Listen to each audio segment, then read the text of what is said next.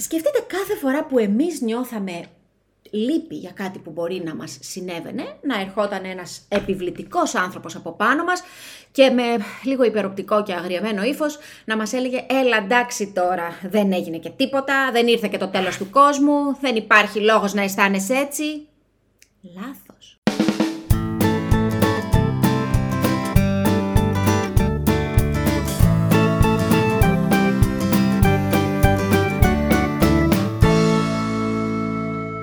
Γεια σας και καλώς ήρθατε σε ένα ακόμα νέο επεισόδιο στο Evie Stories και ένα νέο επεισόδιο Evie Stories podcast το οποίο μόλις ξεκινάει. Σήμερα θέλω να μιλήσουμε για την επικοινωνία. Επικοινωνία με τα παιδιά μας. Πάρτε μολύβι και χαρτί. Αν με ρωτήσετε ποιο είναι ένα σημείο που οφείλουμε εμείς οι γονείς, ίσως είναι και η μεγαλύτερη μας ευθύνη, να χτίσουμε απέναντι στα παιδιά μας, είναι η θετική επικοινωνία. Γιατί; Γιατί μόνο με την επικοινωνία και με τη θετική επικοινωνία τα παιδιά μας θα μπορέσουν να αναπτύξουν υγιείς προσωπικότητες. Και θα μου πεις, εγώ τη δουλεύω την επικοινωνία, όμως τα παιδιά μεγαλώνοντας δυσκολεύονται να επικοινωνήσουν μαζί μου. Περίμενε, το έχω. Εφηβεία, μεγάλο κεφάλαιο στο θέμα επικοινωνία. Δεν πειράζει. Είναι απόλυτα φυσιολογικό όσο τα παιδιά μεγαλώνουν να θέλουν λίγο να απομακρύνονται, να υπάρχουν και αυτές οι ορμόνες της κάθε ηλικίας οι οποίες και αυτές παίζουν λίγο το ρόλο τους και η επικοινωνία να δυσκολεύει αναηλικιακές φάσεις. Αν όμως εμείς οι γονείς έχουμε φροντίσει να χτίσουμε υγιείς και δυνατές σχέσεις με τα παιδιά μας από τα πρώτα τους χρόνια, τότε ακόμα και αυτές οι κρίσεις, οι επικοινωνιακές κρίσεις στη σχέση μας κάποια στιγμή θα περάσουν και θα επανέλθουμε στην πρώτερη κατάσταση. Τι λέτε, πάμε να δούμε ποια είναι τα πέντε βασικότερα εμπόδια που αντιμετωπίζουμε οι γονείς στην επικοινωνία με τα παιδιά μας, για να δούμε πώς θα τα λύσουμε, πώς θα τα ξεπεράσουμε. Πάμε να τα δούμε.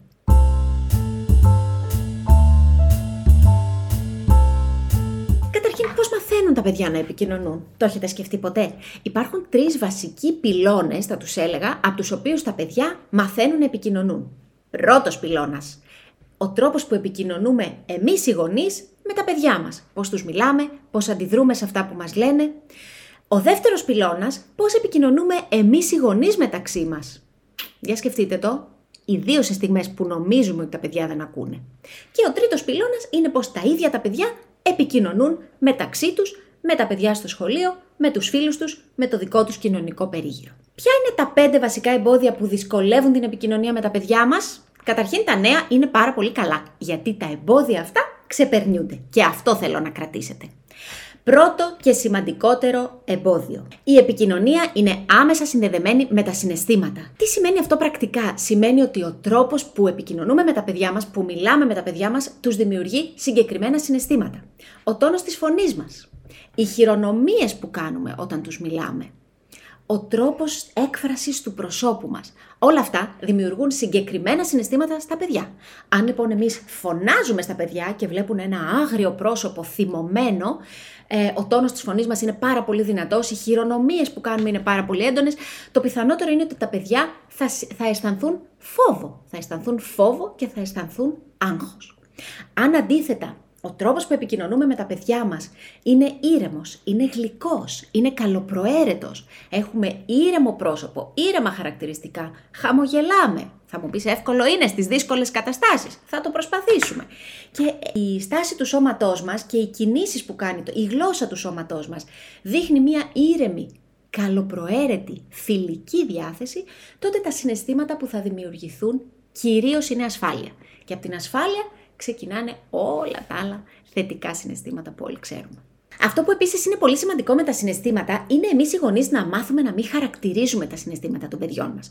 Για παράδειγμα, έρχεται το παιδί μας από το σχολείο και είναι λυπημένο για κάτι που συνέβη εκεί. Σκεφτείτε κάθε φορά που εμείς νιώθαμε λύπη για κάτι που μπορεί να μας συνέβαινε, να ερχόταν ένας επιβλητικός άνθρωπος από πάνω μας και με λίγο υπεροπτικό και αγριεμένο ύφος να μας έλεγε «Έλα εντάξει τώρα, δεν έγινε και τίποτα, δεν ήρθε και το τέλος του κόσμου, δεν υπάρχει λόγος να αισθάνεσαι έτσι». Λάθος. Τα συναισθήματα είναι προσωπική υπόθεση. Άρα λοιπόν είναι καθαρά θέμα του παιδιού μας πώς θα αισθάνεται και γιατί αισθάνεται έτσι. Και το να προσπαθήσουμε εμείς με τη δική μας την επικοινωνία να υποβαθμίσουμε τα συναισθήματά του αυτά, εντάξει, μπορεί για μας να μην είναι σοβαρά, γιατί μπορεί να έχουμε χιλιάδες προβλήματα μέσα στη μέρα, για το παιδί μας όμως είναι σημαντικά και οφείλουμε να τα σεβαστούμε. Εμπόδιο νούμερο 2. Έχετε προσέξει ότι πολλές φορές εμείς οι γονείς, υποσυνείδητα τις περισσότερες φορές, έχουμε ένα τρόπο που αντιμετωπίζουμε τα παιδιά μας σαν να είμαστε ε, αφετικά σε μια πολύ μεγάλη εταιρεία και εξουσιάζουμε από κάτω το λαό μας. Ε, όχι ότι αυτό είναι σωστό, είναι τελείως παλιακή συμπεριφορά, είτε πρόκειται για το οικογενειακό περιβάλλον, είτε για το εργασιακό. Αυτό όμως το μοτίβο γενιές γενιές έτσι. Το έχουμε φέρει και στο σπίτι μας και έχουμε αυτό το αυταρχικό ύφος και το απόλυτο όταν μιλάμε στα παιδιά μας, το οποίο η αλήθεια είναι ότι δεν διευκολύνει πάρα πολύ την επικοινωνία μας. Ένα πολύ ωραίο κόλπο είναι να προσπαθήσετε να μιλάτε να κάνετε μια προσπάθεια να μιλάτε στα παιδιά σας με τον τρόπο που θα μιλούσατε σε έναν ενήλικα. Με τον τρόπο που θα αντιμετώπιζες έναν ενήλικα όταν ήθελες να του πεις ακόμα και κάτι που σε δυσαρεστεί, με τον ίδιο τρόπο πρέπει να προσπαθήσουμε να μιλάμε στα παιδιά μας, χωρίς να έχουμε ύφος επικριτικό, ύφος υποτιμητικό και χωρίς να θέλουμε συνεχώς να έχουμε τον έλεγχο, να δίνουμε διαταγές και να έχουμε τον έλεγχο. Αυτό ακριβώς. Ένα τρίτο μεγάλο εμπόδιο στην επικοινωνία μας με τα παιδιά μας είναι ο τρόπος που γενικοποιούμε καταστάσεις. Μπερδεύουμε το παιδί με τις συμπεριφορές, τις συγκεκριμένες συμπεριφορές. Όταν λοιπόν λέμε στα παιδιά μας, ποτέ δεν τελειώνεις αυτό που ξεκινάς, ποτέ δεν μαζεύεις το δωμάτιό σου, ποτέ δεν μαζεύεις τον μπόλα τα δημητριακά σου να το πας στον νεροχύτη, ποτέ δεν είσαι συνεπής με τα μαθήματά σου. Όλα αυτά είναι γενικά statements, κάποιες δηλώσεις που κάνουμε, οι οποίες αποτυπώνονται στο μυαλουδάκι των παιδιών μας και δημιουργούν πολύ γενικές συμπεριφορές και τους δημιουργούν μια αίσθηση ότι αυτό είναι. Αυτό λοιπόν δυσκολεύει πάρα πολύ την επικοινωνία μας. Άρα λοιπόν είναι πάρα πολύ σημαντικό να μην μπερδεύουμε συγκεκριμένες συμπεριφορές με την προσωπικότητα του παιδιού μας. Μπορούμε δηλαδή να πούμε αυτό που έκανε σήμερα που δεν μάζεψες το δωμάτιό σου και μπήκα εγώ κουρασμένη από το γραφείο και είδα τα πράγματα όλα πεταμένα, η αλήθεια είναι ότι μου δημιούργησε μια άσχημη διάθεση, γιατί ήμουν ήδη αρκετά κουρασμένη. Τι ωραία που θα ήταν την επόμενη φορά να γυρίσω από το γραφείο και να δω το δωμάτιό σου τακτοποιημένο. Αυτό θα με έκανε πραγματικά χαρούμενη. Θετική προσέγγιση. Εμπόδιο στην επικοινωνία μας νούμερο 4. Όταν μας μιλάει το παιδί μας, υπάρχουν φορές που το διακόπτουμε και υπάρχουν φορές που δεν δίνουμε τη δέουσα σημασία. Άρα λοιπόν είμαστε εκεί, αλλά δεν είμαστε εκεί. Πάμε στην πρώτη περίπτωση. Πόσες φορές το παιδί μας μας διηγείται μια ιστορία και ξαφνικά το διακόπτουμε; Μην το διακόψουμε. Ας περιμένουμε να ολοκληρώσει την ιστορία του, ας το κοιτάμε στα μάτια, ας δείχνουμε ότι παρακολουθούμε με αμύωτο ενδιαφέρον, ακόμα και αν αυτή την ιστορία μας την έχει πει πέντε φορές, δεν έγινε τίποτα. Και όταν ολοκληρώσει τη διήγησή του, ας του κάνουμε διευκρινιστικές ερωτήσεις για να δείξουμε και ενδιαφέρον για την ιστορία που μας αφηγείται. Επίσης, πάρα πολύ σημαντικό εμπόδιο στην επικοινωνία είναι ο τρόπος που θεωρούμε ότι ακούμε ένα παιδί όταν μας μιλάει, αλλά τελικά έχουμε το κινητό μας και χαζεύουμε. Ναι, ναι, ναι, σ' ακούω. Ναι. Δεν παίρνουμε χαμπάρι επί της ουσίας τι λέει το παιδί και γενικώς δεν δείχνουμε το ενδιαφέρον που θα ήθελε ένα παιδί να δείχνουμε οι γονείς όταν μας λέει κάτι. Εγώ αυτό το έχω παρατηρήσει με τα παιδιά μου, ιδίως με το μικρό, γιατί πράγματι είναι πολλές φορές που θα γυρίσουμε, ξέρω εγώ, το βράδυ από την προπόνηση και έχω στο μυαλό μου ότι πρέπει να βάλω πλυντήριο, πρέπει να φτιάξω να φάνε γιατί έχουν γυρίσει από την προπόνηση και πεθαίνουν της πείνας. Ε, Τέλος πάντων, 100.000 δουλειές στο μυαλό μου και ο Άρης θέλει να μου διηγηθεί τη φάση στην προπόνηση που ήταν φανταστική, καταπληκτική και κατέληξε σε ένα τέλειο γκολ ε, το βλέπει το παιδί ότι δεν ακούω, ότι δεν είμαι εκεί. Και έρχεται και μου λέει, μαμά, κοίτα με, κοίτα με. Δεν υπάρχει μεγαλύτερη ανάγκη και πιο ξεκάθαρη ανάγκη από αυτή. Από το να σου λέει ένα παιδί, κοίτα με. Γιατί αυτό, αυτή είναι η μεγαλύτερη ανάγκη κάθε παιδιού. Να το δούμε και να αισθανθεί ασφάλεια ότι είμαστε εκεί.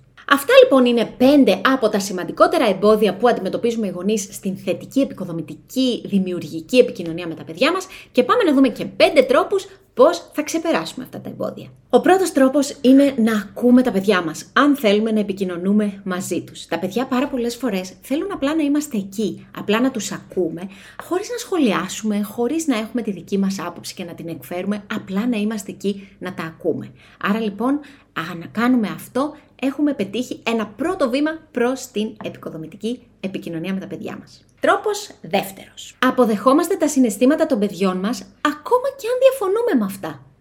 Προσοχή, πρέπει να θυμόμαστε. Τα συναισθήματα είναι προσωπικά και ανήκουν στα παιδιά μας. Τρόπος τρίτος. Δημιουργούμε το κατάλληλο περιβάλλον το οποίο βοηθάει την επικοινωνία να αναπτυχθεί. Όπως έλεγα, ο τόνος της φωνής, οι χειρονομίες μας, η γλώσσα του σώματός μας, όλα αυτά δημιουργούν ένα πλαίσιο στο οποίο θα δημιουργηθεί η επικοινωνία. Είτε, είτε είναι αρνητική, είτε είναι θετική. Άρα λοιπόν ο τρόπος που μιλάμε και το αν χρησιμοποιούμε αρνητικές ή θετικές λέξεις, για παράδειγμα, σίγουρα βοηθάει ή δεν βοηθάει αντίστοιχα την επικοινωνία με τα παιδιά μας. Διαφοροποιούμε τη συμπεριφορά από το ίδιο το παιδί. Άλλο πράγμα αυτό που κάνει ένα παιδί και μπορεί να μας ενοχλεί και άλλο το ίδιο το παιδί και η προσωπικότητά του. Προσπαθούμε να επιβραβεύουμε θετικές συμπεριφορές. Είναι σίγουρα πάρα πολύ σημαντικό και θα το δείτε στην πράξη πόσο πολύ βοηθάει να δίνουμε έμφαση στις θετικές συμπεριφορές του παιδιού και καμιά φορά λίγο να κάνουμε ότι δεν βλέπουμε τις αρνητικές συμπεριφορές. Δεν σημαίνει ότι δεν θα του δώσουμε το μάθημα που πρέπει, το μάθημα εννοώ με την έννοια το να το διαπαιδαγωγήσουμε το παιδί, μπορούμε να το κάνουμε όταν έχει περάσει η φουρτούνα. Άρα λοιπόν κάποιες αρνητικές συμπεριφορές ενδεχομένως δεν χρειάζεται να τις τονίζουμε τόσο πολύ, έτσι ώστε να περνάνε. Και θα δείτε ότι όσο επιβραβεύετε θετικές συμπεριφορές του παιδιού σας, τόσο το παιδί θα τις επαναλαμβάνει, γιατί το μήνυμα που έρχεται στο κεφαλάκι του παιδιού μας, μέσω της επικοινωνίας της δικής μας, είναι ότι κάτι κάνω καλά, ε, είμαι καλό παιδί. Αυτά που κάνω αρέσουν στη μαμά και στον μπαμπά και μου λένε μπράβο, αυτό θα συνεχίσω να κάνω. Αυτή είναι μια υποσυνείδητη, ασυνείδητη διαδικασία μάλλον, η οποία όμως είναι πάρα πάρα πολύ σημαντική για το μοτίβο που φτιάχνετε και για μελλοντικές συμπεριφορές. Άρα δεν μπερδευόμαστε. Επικρίνουμε μια συμπεριφορά, συγκεκριμένη, χωρίς να γενικεύουμε και δεν την συγκρίνουμε με την προσωπικότητα του ίδιου του παιδιού. Να πω ένα παράδειγμα. Είναι τελείως διαφορετικό να πούμε «Βαρέθηκα πια! Τέλος! Ως εδώ! Δεν σε αντέχω άλλο!» Από το να πούμε «Ξέρεις κάτι; Αυτή η συμπεριφορά δεν είναι επιτρεπτή σε αυτό το σπίτι τελείως διαφορετικό. Το ίδιο ισχύει βέβαια και όταν μιλάμε θετικά στα παιδιά μας. Να δώσω ένα άλλο παράδειγμα. Θαυμάζω τον τρόπο που συγκεντρώνεσαι φέτος στο διάβασμά σου για το σχολείο. Μου αρέσει πάρα πολύ ο τρόπος που συγκεντρώνεσαι και που ολοκληρώνεις τα project που έχεις για την επόμενη μέρα. Είναι πολύ διαφορετικό από το να πούμε Έχεις πραγματικό ταλέντο στο διάβασμα. Είσαι φανταστικός. Αυτό είναι κάτι το οποίο πάλι δημιουργεί μια πάρα πολύ γενική εντύπωση και ποια είναι η παγίδα σε αυτό, ότι δημιουργεί και προσδοκίες. Δηλαδή θεωρεί το παιδί ότι το επιβραβεύεις επειδή είναι φανταστικός και τέλειος μαθητής και στην περίπτωση που κάποια στιγμή δεν τα πάει πάρα πολύ καλά σε ένα τεστ, έχει κρατήσει αυτό μέσα στο κεφάλι του που του έχεις πει και λέει πω πω τώρα κοίταξε να δεις δεν πήγα πολύ καλά, άρα δεν φτάνω τις προσδοκίες που έχει η μαμά και ο μπαμπάς για μένα. Και δυστυχώς αυτό δημιουργεί μία έλλειψη ασφάλειας και μια έλλειψη αυτοπεποίθησης μετά. Άρα λοιπόν, ακόμα και όταν μιλάμε θετικά στα παιδιά, είναι πάρα πολύ σημαντικό να μιλάμε για συγκεκριμένες συμπεριφορές τις οποίες θέλουμε να επιβραβεύσουμε. Και ένας πέμπτος και τελευταίος τρόπος είναι να βρίσκουμε τρόπους να ενισχύουμε την επικοινωνία με τα παιδιά μας. Αυτό είναι πάρα πολύ σημαντικό όταν έχουμε παραπάνω από ένα παιδιά στην οικογένεια, να βρίσκουμε χρόνο για το κάθε παιδί ξεχωριστά. Ε, Ποιοτικός χρόνος με το κάθε παιδί, πιστέψτε με, έχω τρία, σημαίνει ότι το παιδί θα βρει την ε, ηρεμία και το χώρο του και το χρόνο του να επικοινωνήσει στο γονιό πράγματα που θέλει, που ενδεχομένως όταν είναι με τα αδέρφια του να μην τα πει. Για πολλούς λόγους. Είτε γιατί δεν θέλει, είτε γιατί κάτι άλλο γίνεται και ξεχνιέται, δεν έχει την ηρεμία και τη συγκέντρωση να επικοινωνήσει με το γονιό ξεχωριστά.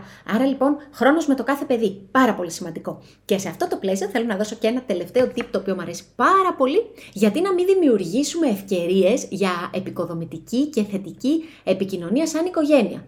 Τι θα λέγατε, ας πούμε, για παράδειγμα, να δημιουργήσουμε το Super Σάββατο και να είναι ένα Σάββατο το μήνα, όπου η οικογένεια να είναι από το πρωί μέχρι το βράδυ μαζί, να κάνει πράγματα, να έχει φτιάξει ένα ωραίο πρόγραμμα με πράγματα που αρέσουν και στα παιδιά και στους γονείς και να υπάρχει το κατάλληλο έδαφος για να επικοινωνήσουμε σαν οικογένεια.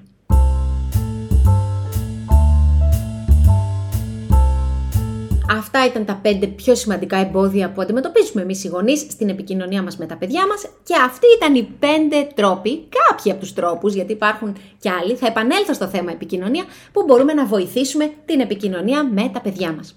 Κλείνοντας, θέλω να πω το εξής. Η επικοινωνία είναι το κλειδί για τις ανθρώπινες σχέσεις. Πόσο μάλλον για τις σχέσεις με τα παιδιά μας. Και αν με ρωτάτε, θεωρώ ότι η καλή θετική ε, επικοινωνία είναι ίσως το σημαντικότερο εφόδιο που μπορούμε να δώσουμε στα παιδιά μας για να γίνουν υγιείς ενήλικες. Πιο σημαντικό για μένα από το να τους δώσουμε όλες τις ευκαιρίες εκπαίδευσης που υπάρχουν στον κόσμο επικοινωνία. Σας ευχαριστώ πάρα πολύ που μείνατε μαζί μου σε αυτό το βίντεο και αυτό το podcast. Τα λέμε στο επόμενο επεισόδιο. Σας χαιρετώ και σας φιλώ.